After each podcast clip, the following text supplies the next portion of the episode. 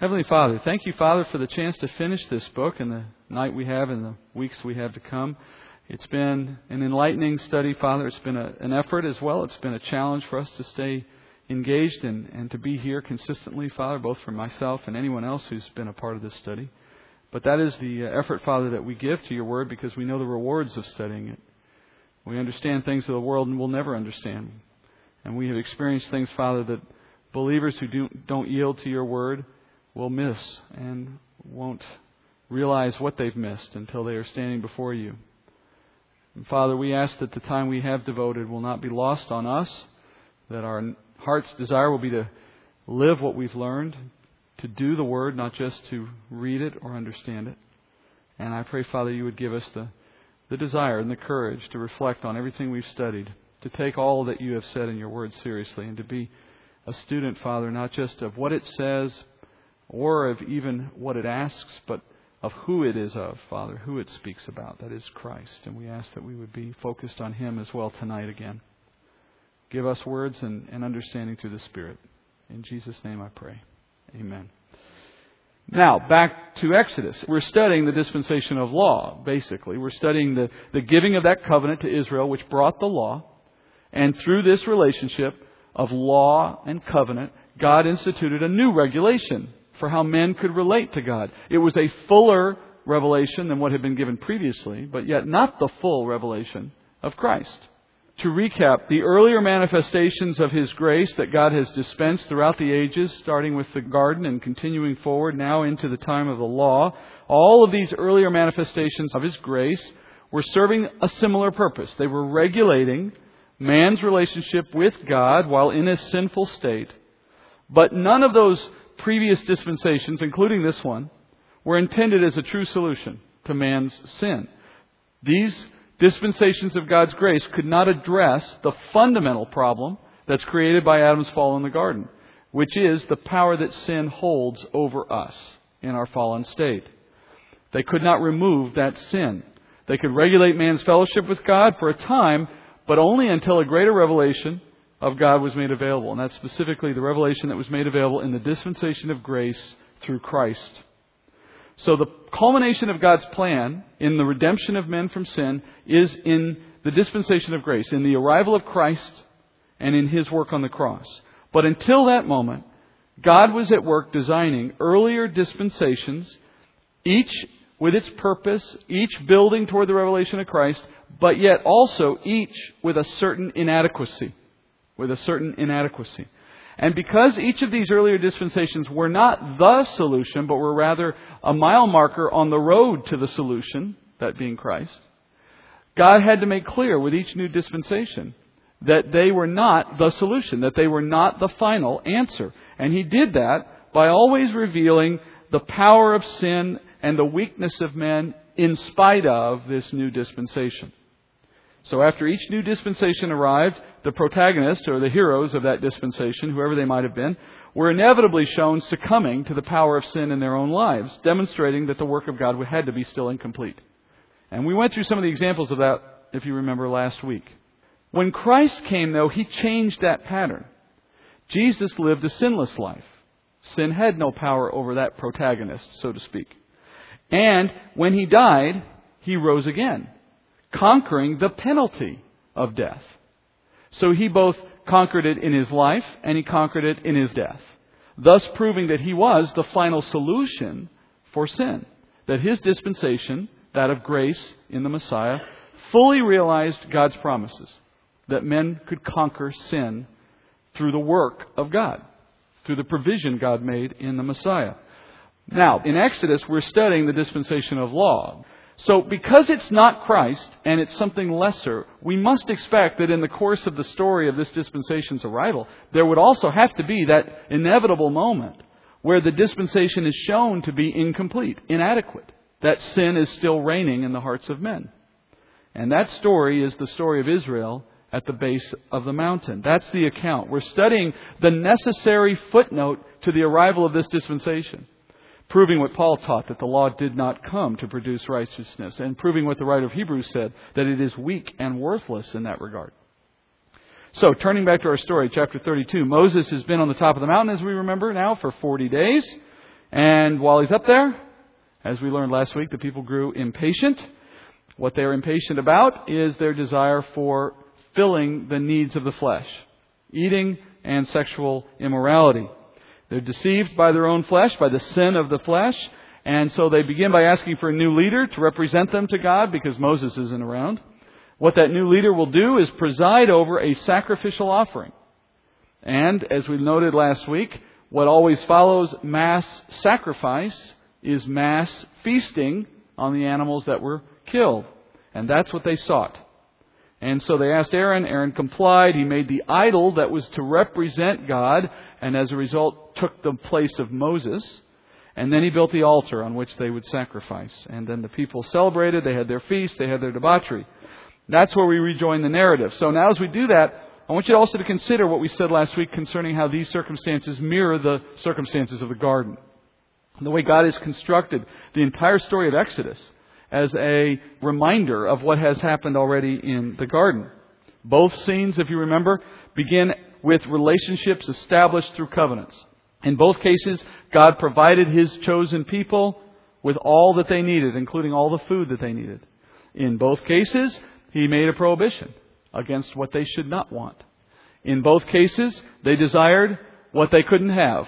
Both craved after prohibited things, and in both cases, the thing they craved was food. And as a result, both traded what they had for God's judgment and exile. So let's join Moses still on the mountain with the Lord while the people are below having their fun. And in this moment, the Lord warns Moses what to expect when he returns to the camp. So that's verses 7 through 14. Then the Lord spoke to Moses.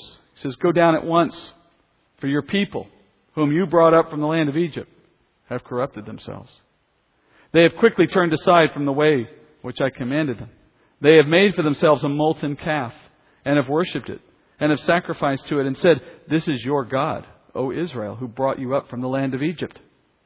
The Lord said to Moses, I have seen this people, and behold, they are an obstinate people. Now then, let me alone, that my anger may burn against them, and that I may destroy them. And I will make of you a great nation. Then Moses entreated the Lord his God and said, O Lord, why does your anger burn against your people, whom you've brought out from the land of Egypt with great power and with a mighty hand? Why should the Egyptians speak, saying, With evil intent he brought them out to kill them in the mountain and to destroy them from the face of the earth? Turn from your burning anger and change your mind from doing harm to your people.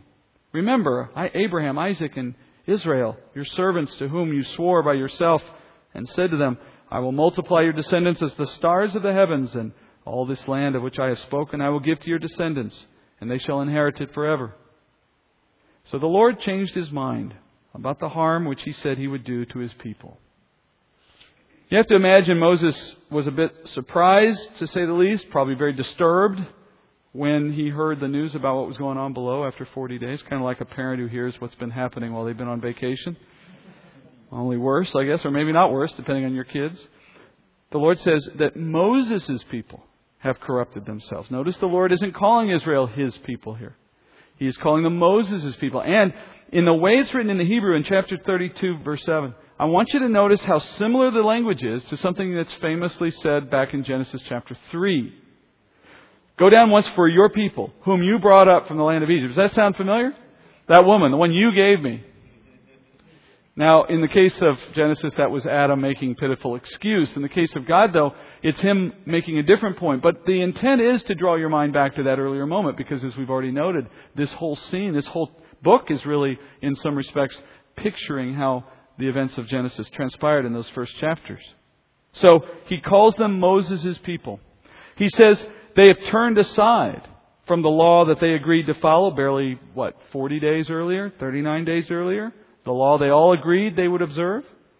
And Moses hears they've made an idol, they've worshipped it, and they've sacrificed to it. How disheartening that must have been for Moses.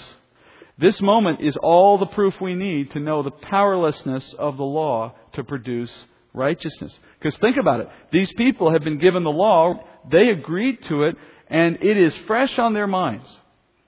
Furthermore, they had all of those experiences of God's power manifested to them, both in the time of Egypt and in the crossing of the sea and then at the base of the mountain. They have all of this physical experience of seeing the true power of the living God to back up the law. Finally, they have firsthand evidence of God's presence even as they sin. Even as they were sinning, they could have looked up at any moment and seen the cloud of God resting on the mountain. So they had the law given to them personally barely 40 days earlier. They had a history of seeing God at work, and they had physical presence of God in the moment. And they could not keep the law. Nevertheless, their flesh took them into sin. We've never seen manifestations like that. Or if you have, I'd like to talk to you about it. We have never had a chance to live under the cloud of God in the moment in this way, right? How could we expect anyone in our experience today to be sanctified by following a law that Israel couldn't follow for 40 days? It makes no sense. Clearly, the law does not have the power to put an end to sin, much less bring us into righteousness. Well, Scripture tells us it was never intended to do those things because it can't do those things. It has other good purposes in mind, but that's not one of them. So the dispensation of law is clearly not the solution to sin, and it's made clear right away. So let's consider why the Lord chose to share the news that he has given to Moses in this way while they are both still on the mountain. Because after all, he could have waited. Moses would have found out sooner or later he was about to walk down the mountain anyway. But instead, the Lord goes out of his way, you could say, to invite Moses into a conversation right now. First, note already what we've said. The Lord pointedly called Israel Moses' people, not his own. And then in verse 9, the Lord declares that the Jewish people are an obstinate people. The word obstinate literally translates as stiff necked or the back of the neck. God is saying they are stubborn, stiff necked. Literally, the term in Hebrew means the back of your neck. The reason he uses that as a description of people who are stubborn is because of the way the neck controls the position or attitude of the head. When you are submitted to authority, your head should be bowed, your neck bends, as opposed to staying straight. But if you are resistant to that authority, then your head would remain upright. In fact, we would do typically the opposite, right? We tend to put our nose up to show our resistance to authority. So the neck that's stiff is one that refuses to bow to God's authority. These people, in other words, have not submitted to God's authority. They are following Moses, yes, but they aren't following the Lord in their hearts, which is why the Lord calls them Moses' people. Secondly, Moses, from his own experience, knows what it means to resist God's will. He saw the effect of that in Egypt, certainly, but he also saw it in his own life when he was leaving Midian and he hadn't circumcised his son. He understands what the penalty is if you resist God's will, if you do not submit to his word. So he knows the Lord is willing to bring judgment for failure to submit to his will. And then finally, Moses realizes, because of what he knows about God and about the people, that something has to be done here and now or these people will perish. He has to do something on their behalf. He has to act. He is the only one that he knows so far has not submitted to this sin in the camp. As a result, the Lord has drawn Moses into a moment in which Moses can see himself as the hope of Israel, and if he is willing to intercede, the nation can be spared. Now, the key to understanding the scene is to notice the way the Lord says, Let me alone, so that my anger may destroy the people. That's the key to understanding what God's doing here. The Lord is testing Moses. He's given Moses an opportunity to intercede, and the Lord has said to Moses, I'm prepared to act in judgment over these people, but he is also willing to forego that punishment for the sake of his servant Moses. Will he intercede? Will he take that role upon his shoulders? And he responds in the expected manner. Instead of leaving God alone, which was the option he could have given, instead he does exactly the opposite. He petitions the Lord to save Israel. He intercedes for Israel as their representative. He makes his appeal based on three arguments. First, Moses appeals to God's love and compassion. He says, These are the people you brought out of Egypt. Moses is implying that the Lord's prior actions as he drew Israel out of Egypt, cared for them in the desert, and all that happened, all of those actions demonstrate his inherent care for these people, his inherent desire for these people. So he cannot reject those he has chosen. Secondly, Moses appeals to the Lord's name and his reputation, which are one and the same. Should the Lord destroy Israel, he says, the testimony of Exodus, of the whole world, really, of history, would be that you led your people out to destroy them. And that would be an entirely different testimony than what we now assign to Exodus. And so instead of the story of the Lord rescuing his people from slavery and it becomes the, story of the Lord destroying his people in the desert, Moses says, you can't have that. It would impugn your character. Finally, Moses reminds God of his promises to Abraham. Moses himself was a descendant of Abraham, as was all of Israel. So when the Lord says, I'll restart the nation through you, technically he could have done that. It would have still have been in keeping with the promises God gave to Abraham. But his descendants, Moses' descendants, are not going to be any different than Abraham's descendants. No different than the rest of Israel as it exists today. So why would there be any greater likelihood that Moses' descendants would do any better than the descendants that are already at the base of the mountain? The problem of sin isn't going to come to an end just because he cuts off some and starts again.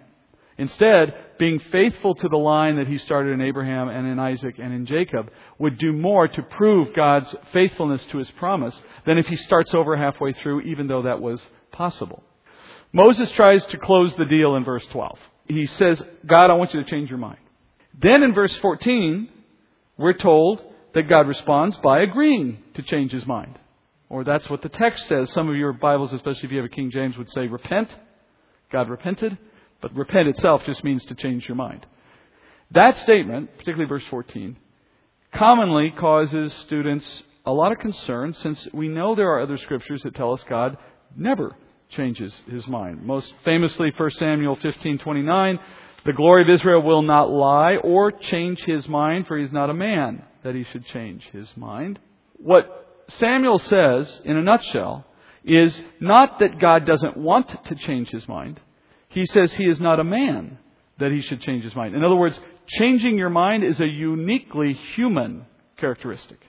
The process of changing your mind is to hold one thing to be true in a moment and then to hold a different thing to be true later.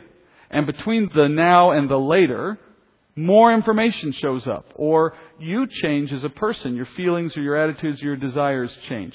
Something changes in your environment or in you or in what you know to cause your thinking process to be different in the future than it was in the past. But in order for that possibility to exist for God, something outside God and outside creation would have to come to bear upon Him so as to do that change process on him. Give him new information he didn't already have. Make his heart change to think differently than he used to think, to want things differently. But the scriptures say God is immutable. There is nothing that can act on God that he is not already in control of. There is nothing above or outside of God. So there is no such thing as information that God doesn't know. There's no such thing as a feeling or desire that would change from day to day, for there is nothing to act on God to produce that change. So it is not that he doesn't change his mind as a matter of policy. It's that he doesn't change his mind because it's not possible. Whatever he would know in the future, he knows now. There's nothing that's going to happen between now and the future to give him anything more than he already has. So by definition, whatever he does now is always the best thing to do. That's why Samuel says he's not a man that he should change his mind. So how do we understand what's happening here then? Well, first, remember how this conversation started. The Lord said to Moses, Let me alone. And then, if Moses complied, the Lord would have cause to destroy Israel. That was a clear invitation for Moses to intervene. It was an invitation for Moses to stop him. That was the reason he was offered it in that way. The Lord expected Moses to intervene, and he did. So clearly, the Lord was not intent on destroying his people, and the testimony of Scripture overall confirms for us that there was never a point in God's plan in which the nation of Israel was ever ceasing to exist. God wanted Moses to assume the role of intercessor, and this was his way to invite it. So the first thing to understand is it was God's intent to set up the possibility in Moses' mind so that then Moses would act on that and do what God needed done. Secondly, students of Genesis should notice, at least my Genesis, should notice a striking similarity between this moment and a moment when God visited Abraham before destroying Sodom and Gomorrah in Genesis chapter 18. In that situation, the Lord came, intending to destroy the wickedness of the cities, but before doing so, came to Abraham and gave him a chance to intercede on behalf of the righteous who were in the city, particularly Lot and his family. What did God do in that situation? He revealed a plan to Abraham in advance. Abraham recognized the threat. He chose to intercede for Lot and his family, hoping to change God's plan concerning their outcome. God agreed to Abraham's request. But Abraham's intercession only served to confirm the very thing God intended to do in the first place with that city, that being destroy the unrighteous and save the righteous. I always like to point out the fact that when that city was eventually destroyed, God sent two angels in the form of human men, in the physical form of men, to take out of that city those who would be found righteous. Those two angels, coming in the form of men, each had two hands. And so that meant there were four hands between them. When they left that city, there were exactly four people who needed to be dragged out to save them from the coming wrath.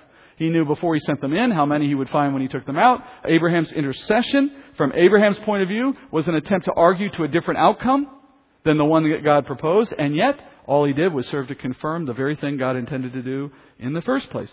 From Abraham's point of view, he must have felt as though he had influenced the outcome.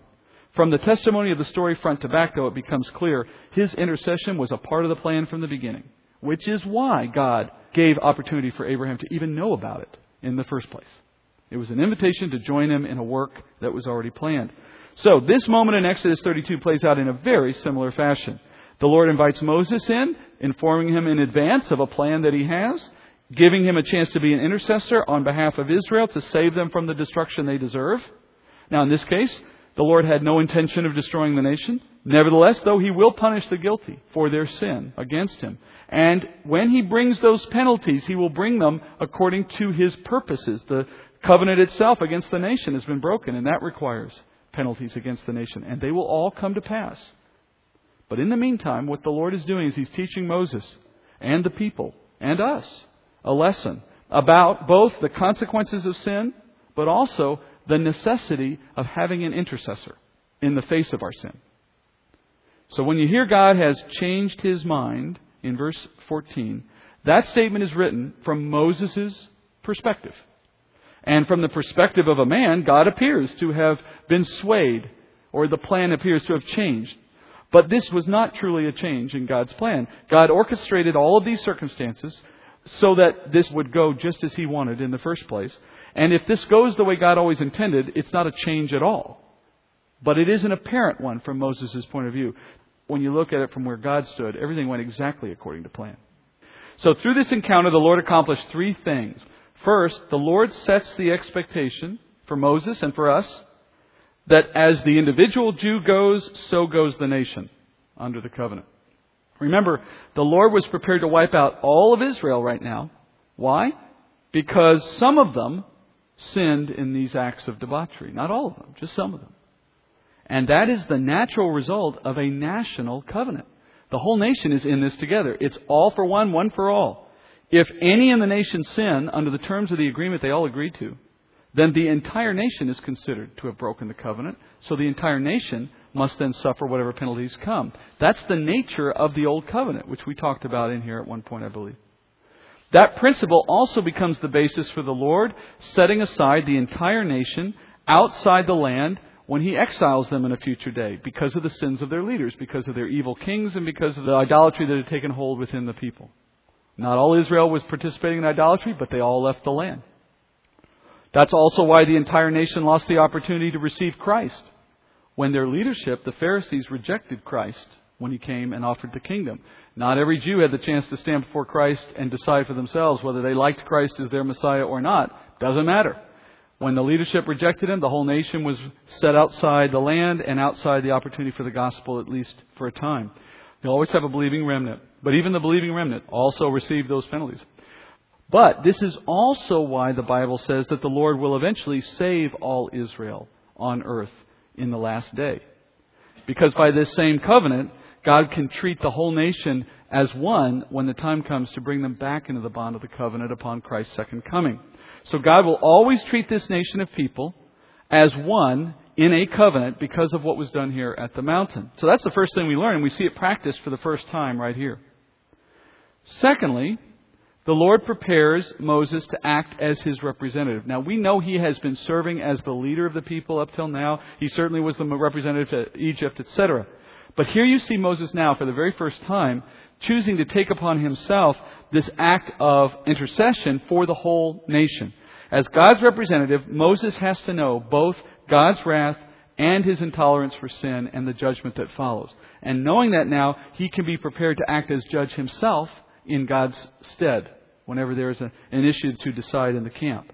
Yet Moses must also maintain a heart of compassion and understanding so that he can intercede properly for these people. That's a delicate balance.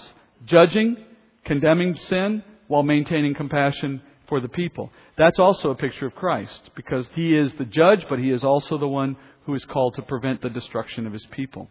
Then finally, the last thing we learn, the Lord uses Moses for that powerful picture of Christ in this exchange. Moses is the representative of God. He intercedes to save them from sin. And because of Moses' work, God will not bring wrath against the people. Do you notice that? The people deserve the destruction. But because of the work of another done on their behalf, they are spared from the wrath of God. Moses is not just showing the picture of Jesus as intercessor, he's also showing the picture of the work of Christ that saves us from the wrath of God. It was the work of Moses in this case that saved the people. By the way, that picture works in another way as well. Jesus acts as both our intercessor, but he also acts as judge of all those who are guilty. Today, Jesus serves as our representative. He intercedes on our behalf. But in a future day, the Father, we're told, assigns all judgment to the Son, so that the Son will then bring judgment against all sin on earth. Moses fulfills both sides of this, because he's not only interceding now, he's about to descend the mountain, and guess what he does when he gets to the base of the mountain? He puts on his judge hat for a while and deals with the sin of the camp. So now Moses is prepared to go down and deal with what he's going to find based on what God now has done in training him in this moment. Verses 15 through 19. Then Moses turned and went down from the mountain with the two tablets of the testimony in his hand. Tablets which were written on both sides. They were written on one side and the other. The tablets were God's work, and the writing was God's writing, engraved on the tablets. Now when Joshua heard the sound of the people as they shouted, he said to Moses, There's a sound of war in the camp. But he said, It is not the sound of the cry of triumph, nor is it the sound of the cry of defeat, but the sound of singing I hear. It came about as soon as Moses came near the camp that he saw the calf and the dancing, and Moses' anger burned. And he threw the tablets from his hands and shattered them at the foot of the mountain. In the movie, does he throw it at the calf? Yeah, Cecil B. DeMille amped it up a little bit there, didn't he? As we discussed earlier in the study, these tablets were written on both front and back, two copies. So we're talking about the full testimony on each tablet. You have two copies of it because it's two witnesses to stand in judgment according to the law and each tablet was a complete set. They were written by the finger of God, we've been told in an earlier point. And we all know that angels were involved in the delivery of the law according to Paul, so it's likely that angels were attending to the preparation of these stones perhaps in some way and, and in the delivery of them. But the handwriting was God's. By the way, the only other time in Scripture that I know of where we hear of God's finger writing was when Jesus wrote in the dirt in John 8. Some have taken that connection to think that perhaps what Jesus wrote in the sand was the law. Again, I have my own theory on what he was actually writing, and if you want to learn, it's in the teaching online called The Adulterous Woman. And you can go listen later. As Moses descends, he meets back up with Joshua. And you remember this? Remember when he went up 40 days ago? He was accompanied by Joshua, left him about halfway up the mountain, and then he went the rest of the way. Well, poor Joshua, he's been having some alone time on the mountain for 40 days. Doing what? We don't know. But here he is, ready for Moses when he comes back down.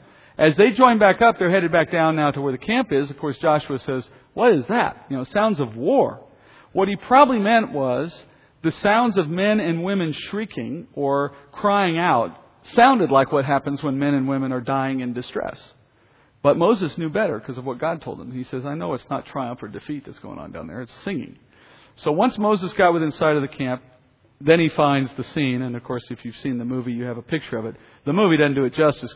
First, he saw the calf. Now remember, this idol was intended to replace Moses and lead the people, supposedly. Well, ironically, the calf therefore stood for God, but in reality, what did it actually stand for? Satan.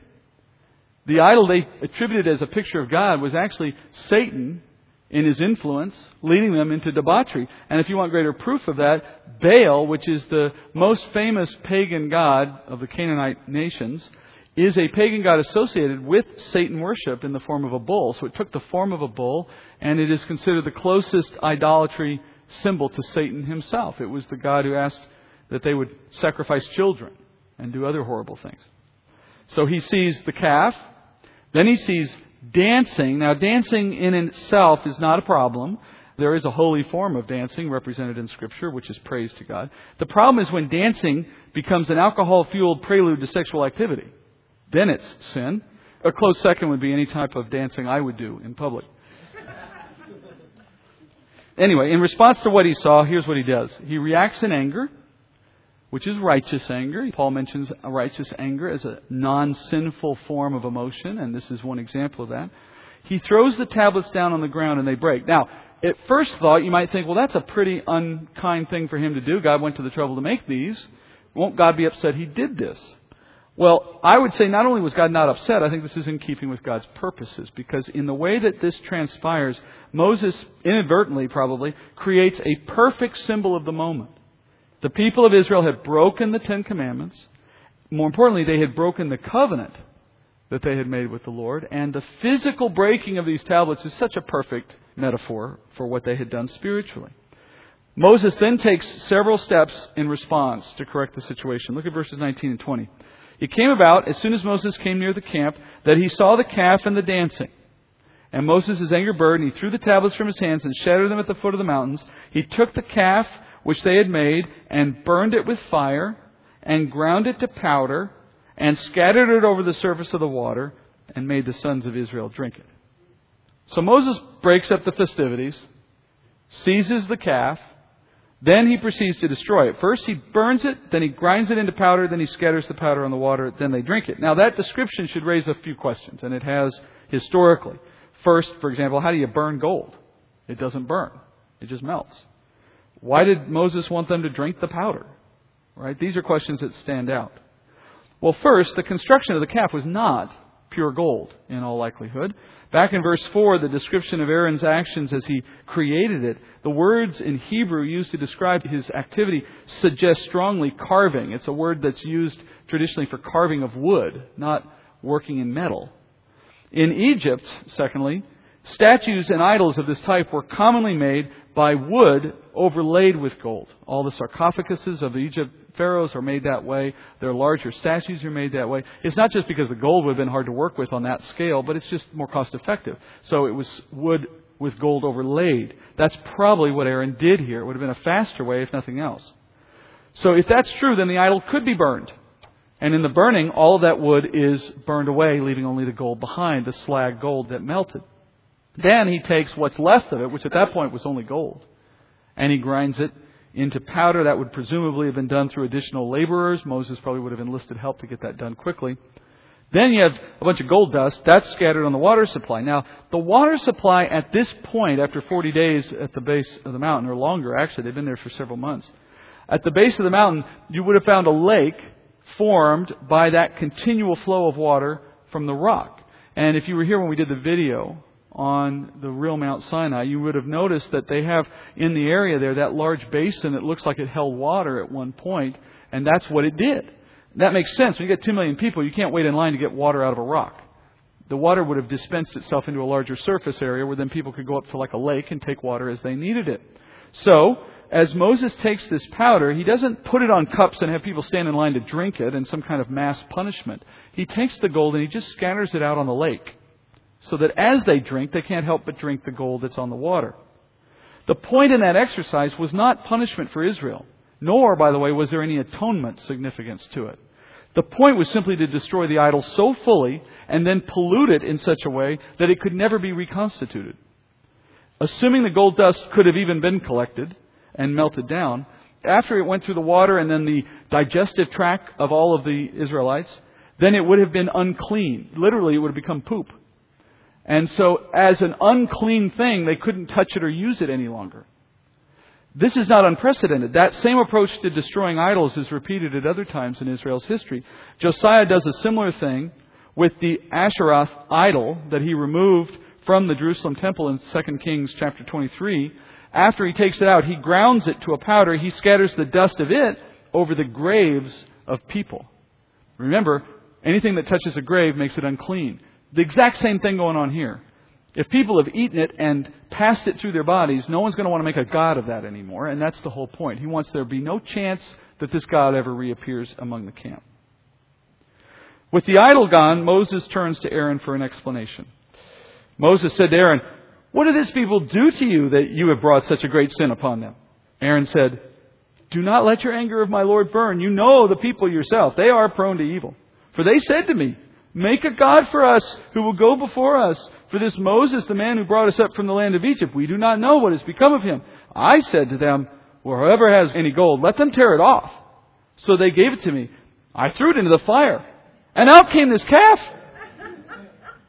Moses' questions and the way he sets this up as he starts the conversation, even his question from the beginning suggests that he knew that Aaron had done something. He says, How did the people make you give in to such a bad idea? As if to say, I can't imagine any good reason why you would have voluntarily have gone along with this plan. Unless they put a knife to your head, I can't see how you would have participated in this, Aaron. So he asks, What did the people do to you that you would bring such a great sin upon them? And then this is followed by one of the best, and I mean by best, I mean worst, excuses in all the Bible. And in trying to defend himself, all Aaron does is proceed to convict himself even worse. He begins by saying, Don't be angry with me. Now, I got to tell you, folks, generally speaking, anytime you hear an excuse begin with the phrase, Don't be angry, you can be sure that before all is said and done, you'll have good reason to be angry. This is creative. Let's give him credit. He finds a way to take every step of the process and make himself look like he was doing the right thing and they were doing the wrong thing. He starts by saying, Well, you know these people. They're prone to evil. Well, yes, Aaron, isn't that the reason I left you in charge? And then he tells what happens. It's interesting here. We have Moses' own account of what really happened in the first part of this chapter. I mean, Moses is writing all of this, right? So Moses wrote what happened, and then he wrote what Aaron told him. And so we get the contrast. I'd like to think that if Aaron had realized Moses was going to be writing all of this down later, he might have thought to say something differently when he had the chance. Because it's just, the contrast is so clear, right? So the difference there is readily apparent. So look at what he says. Aaron says, first, the men came to me asking me for God to go before them because he said, they said you weren't coming back. Now that's a true statement, right? But it certainly puts it on the people, which is where it began. And then he says, I replied by asking for them to give me all the gold out of their ears, which is true. And then I put it in the fire. Now what's he implying? I was trying to prevent them. I was taking away all their gold and disposing of it so they couldn't have any hope to make this golden idol that they were trying to make. And then, even though I did my best to stop the plan and take the gold away and throw it in the fire and put an end to it, lo and behold, a calf pops out. A calf just falls out of the fire. It's a miracle so in everything he says, he does everything he can to remove his own culpability, right? To take himself out of the equation. Others asked. He tried to stop. In the end, it happened anyway. Moses expected Aaron to lead Israel away from these kinds of situations. It also reminds us that when the leaders are corrupt or incompetent, the people will always suffer under their charge. It doesn't require that a leader propose all the bad ideas, though. The bad leadership simply has to give opportunity for sin to do its work within the people. It's only worse if the leader has bad ideas, but it's not essential that the leader start with all the bad ideas. The sheep are given shepherds because it's better than allowing sheep to oversee themselves, as this scene demonstrates. Hebrews, by the way, teaches us that God expects leaders to give account for the results of those under their charge. Hebrews 13, 17, he says to the church, he says, Obey your leaders and submit to them, for they keep watch over your souls as those who will give an account. Let them do this with joy, not with grief, for this would be unprofitable for you. That scripture reminds us not only to obey and respect our leaders because they watch over our souls, but it also teaches that the role of the spiritual leader ultimately is to give account for us. Watching over our soul literally means shepherding our spiritual development. That's the role of a spiritual leader.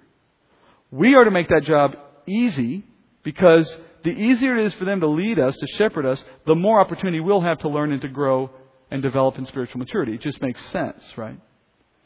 That truth, though, is predicated on an assumption. One of those assumptions is that our leaders are, in fact, teachers, that they know and they respect the Word of God, and that they communicate that Word to us, that they are leading us in biblically appropriate ways. If the leaders aren't doing that, then the whole thing breaks down very quickly. Aaron demonstrating that. But in any case, we're supposed to make their jobs easier and not harder. If not, if we make that job hard, for any reason, it says they will give an account. Now, what that word literally means in Greek is they will give a report. They will give a report of our souls. So it would seem, based on that scripture, that our spiritual leaders will have something to say about our compliance with their leadership in the day of our judgment. That's not to say that they will judge us, but maybe they get a few minutes on the witness stand to give their report. What are they going to say about us? We ought to think about that. Now, Aaron's coup de grace in all of this, of course, was the fact that he says, I played no part in that calf coming together. It was magic. He threw the gold in the fire, magically out came the calf. It's as if to say God did it. It's as if to say the outcome was miraculous and therefore attributed to God. Does that remind us of anything out of the Genesis account that we compared this to on occasion? Where did Adam trace the cause of his sin back to? The woman that God gave him as if to suggest this is your problem. And we see that same tendency here. The explanation is so absurd, Moses doesn't even dignify it with a response. Clearly, Aaron was party to the sin, and Moses left it at that. But then Moses gets the last word, remembering that he's the guy writing the narrative, right? History's written by the winners. This is what Moses says about Aaron's culpability, verse 25 and onward. He says, now, when Moses saw that the people were out of control, for Aaron had let them get out of control to be a derision among their enemies, there's his little parenthetical commentary. Verse 26 Then Moses stood in the gate of the camp and said, Whoever is for the Lord, come to me. And all the sons of Levi gathered together to him. He said to them, Thus says the Lord, the God of Israel Every man of you put his sword upon his thigh, and go back and forth from gate to gate in the camp, and kill every man his brother, and every man his friend, and every man his neighbor. So the sons of Levi did as Moses instructed, and about 3,000 men of the people fell that day.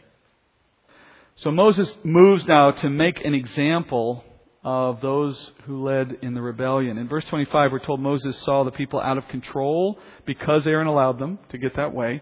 That phrase, out of control, is interesting in Hebrew. It's literally the word unfastened. Now, you might think he's speaking like we would say today someone gets unhinged, kind of crazy. That's not the sense at all in Hebrew. This word means literally their clothes had come off. Unfastened in this sense refers to the lack of clothing. So what Moses witnessed was naked people.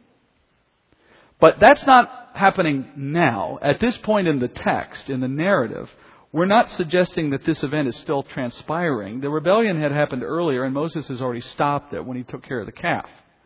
What we should translate this to say now is because Moses had seen the people out of control, it's referring back to what he had seen, not suggesting he's still witnessing it now. But because of what he had seen, now he takes action to judge those who were responsible.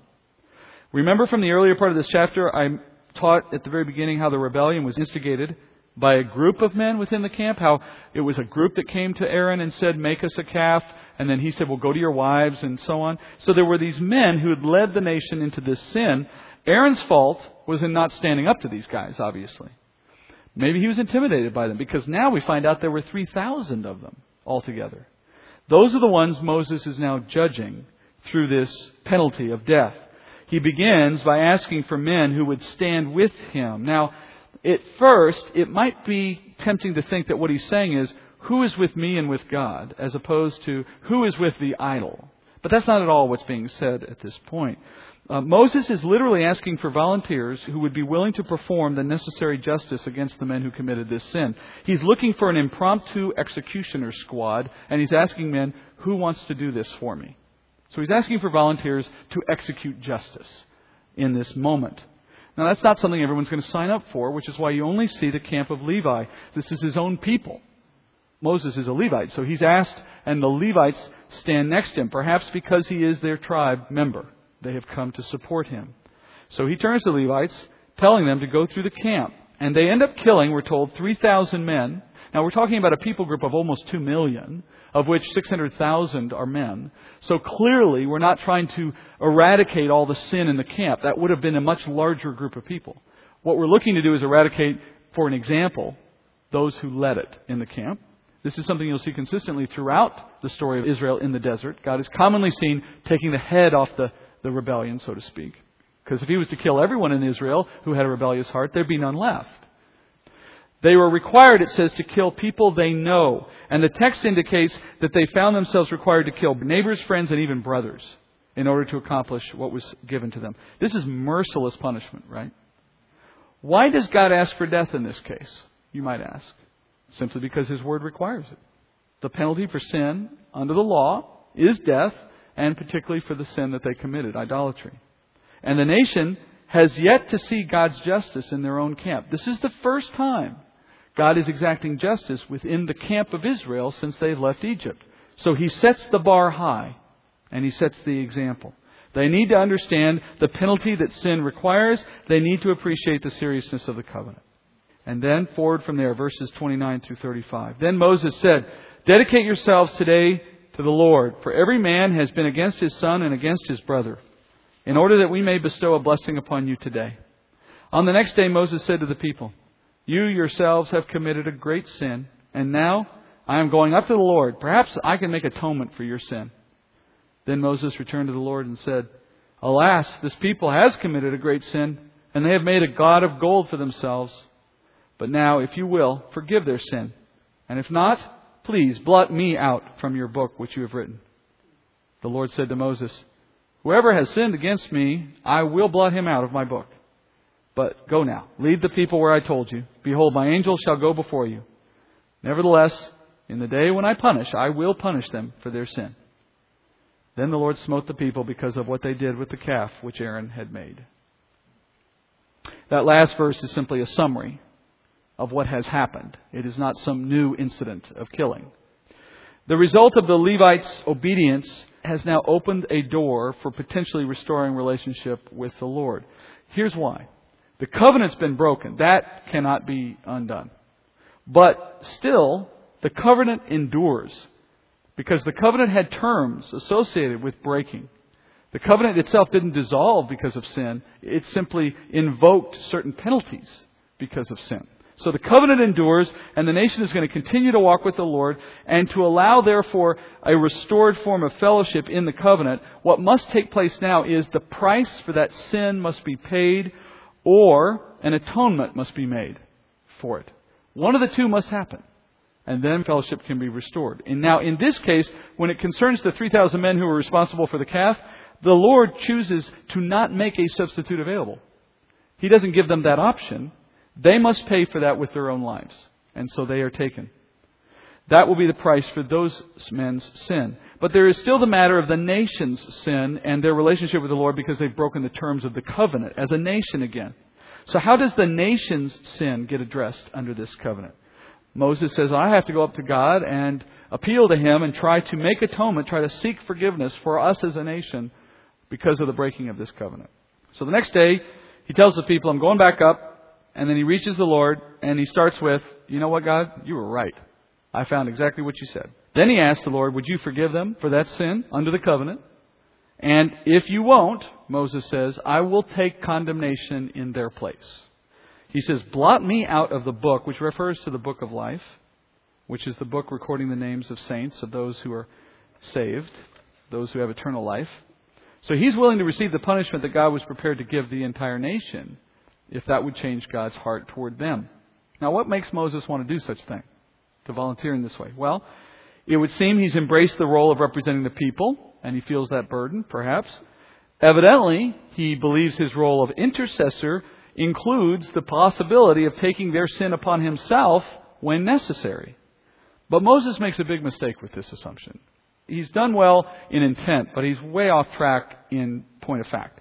He assumes that his leadership role and his earnestness and his willingness to do this is enough to atone for sin, but it's not. He asks God to forgive the people under the terms of the covenant, but yet he makes no payment available to God for that. We did have the 3,000 men die, but that was for their own sin. What about the sin of the nation? Moses is coming up there offering himself, but Moses is not qualified. He's just as sinful.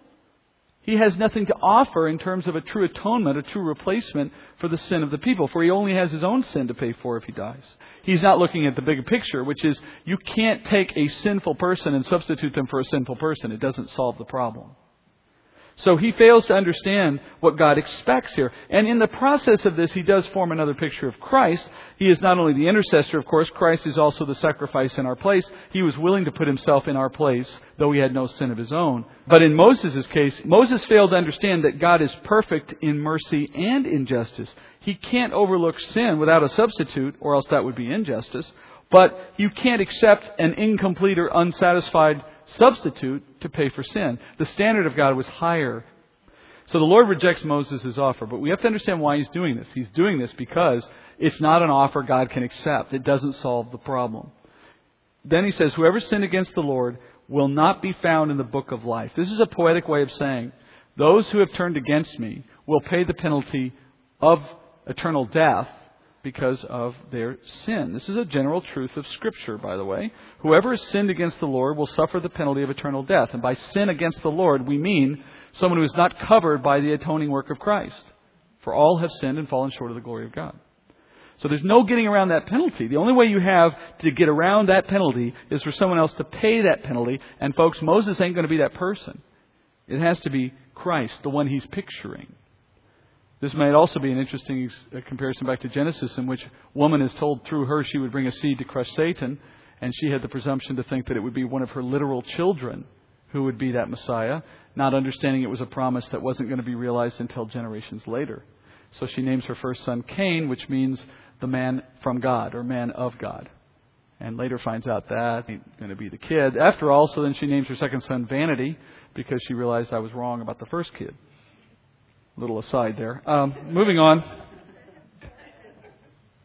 The Lord says there is going to be a penalty for the nation. They will not be vindicated from the consequences. He will punish them in the day to come. Ultimately, that punishment will span generations, culminating in the judgment of tribulation. Remember, the nation as a whole is under condemnation because they broke the covenant. The Lord said there will be a day of reckoning. Moses can't stop that. The death of the 3,000 doesn't erase that. So the Lord continues to lead in Israel in the desert for a while, but that day of reckoning will come. And here's how it comes. That future day of reckoning is based on the sin of Israel against God under this covenant. It begins here, but it continues throughout their history. The history of Israel is nothing but a history of Israel violating this covenant because that's all you can do in the face of what it requires. Moses then goes at the end of Deuteronomy in his swan song he begins to recount through poetic language a prophetic story of what Israel is going to experience because they couldn't keep the covenant. Starting with what happens in chapter 32, but, but from other things that go on as well. We'll end tonight. Let me just read you select pieces of this. Pretty much all of chapter 32 of Deuteronomy is, is this poem. But let me just read you some select verses. It gives an overview of how the Lord intends to do what He's promised to do right now in chapter 32, which is bring a day of reckoning to Israel for their sin under the covenant. But it doesn't end with reckoning. Deuteronomy, and I'm just going to read pieces. I'll tell you where I'm going. Verses 5 through 6 of Deuteronomy 32. He says, They have acted corruptly toward Him, toward God. They are not His children because of their defect, but are a perverse and crooked generation. Do you thus repay the Lord, O foolish and unwise people? Is not He your Father who has bought you? He has made you and established you? Verse 16 and onward. They made him jealous with strange gods. With abominations they provoked him to anger. They sacrificed to demons who were not God, to gods whom they have not known, new gods who came lately, whom your fathers did not dread. You neglected the rock who begot you, and forgot the God who gave you birth. The Lord saw this and spurned them because of the provocation of his sons and daughters. Then he said, I will hide my face from them. I will see what their end shall be, for they are a perverse generation, sons in whom is no faithfulness. They have made me jealous with what is not God. They have provoked me to anger with their idols. So I will make them jealous with those who are not a people. I will provoke them to anger with a foolish nation. For a fire is kindled in my anger and burns to the lowest part of Sheol and consumes the earth with its yield and sets on fire the foundations of the mountains. I will heap misfortunes on them. I will use my arrows on them. Jump to verse 26. I would have said, I will cut them to pieces. I will remove the memory of them from men, had I not feared the provocation by the enemy, that their adversaries would misjudge, that they would say, Our hand is triumphant, and the Lord has not done all this. For they are a nation lacking in counsel, and there is no understanding in them. Would that they were wise, that they understood this, that they would discern their future. Verse 35. Vengeance is mine, and retribution in due time, their foot will slip, for the day of their calamity is near, and the impending things are hastening upon them. For the Lord will vindicate his people, and will have compassion on his servants when he sees that their strength is gone, and there is none remaining, bond or free. And then finally, verse 43. Rejoice, O nations, with his people, for he will avenge the blood of his servants, and will render vengeance on his adversaries, and will atone for his land and his people. So, you see God's plan playing out, beginning with the fact that they had him as he formed them in the desert. They violated what he gave them. They continued to forsake him. They had no faithfulness. They had no wisdom. They lacked counsel. He punishes them, brings misfortunes upon them, he says, causes them to fade away, to see their strength gone. But then in the end, because of his promises to his people, he renders vengeance on their adversaries and he atones for them and for their land. That is what he's alluding to even now as he speaks to Moses and says, Don't worry, I've got a plan for how I'm going to deal with these people. It's a big plan. It takes a long time. So Adam suffered a short term penalty and a long term penalty for his failure in the garden. And now Israel is experiencing short term penalties while also being placed under a long term plan of penalty for their failures under this covenant. But even there is a wonderful piece of, of wisdom or wonderful piece of God's compassion and love. Because of this covenant and their inability to keep it, and therefore the punishments that followed, God was then just to withhold the gospel from the Jews while extending it to the Gentiles, but for a time only, at which point later he will come back to the Jews. The ability for him to open the gospel to you and I is directly related to a covenant that earlier set the terms by which he could be just in turning his back on his own people. And as they followed suit in doing as he expected, he can now respond in the way required. So that in Jesus' first coming, there would be an opportunity for Gentiles to receive what the Jews did not, what the Jews could not, for they were under judgment. But only until the time comes for them to receive their Messiah as God has planned. That's enough for one night, certainly. Let's go to prayer. Next week we'll do chapters 33 and 34, followed the following week by the rest of Exodus. Father, thank you. Most of all, Father, thank you for the way your plan has made room available for Gentiles like me and others to join into the family of God. How true it is that, Father, you are the author and the perfecter of our faith. How true it is, Father, that you have laid before the foundations of the world the plan that made us a part of the family of God. And we stand here today, Father, in your power, by your grace, according to your will, and because of what you have chosen to do in your word. And we ask you, Father, that with such a mighty and great plan of salvation having already worked to our advantage, let us, Father, be a partner with you in some small way to advance it further in the days that remain. As what we learn changes who we are, let who we are change who others are. We ask you to give us that opportunity. And then we ask for the Lord to return quickly, Father. May we see him soon. In Jesus' name I pray. Amen.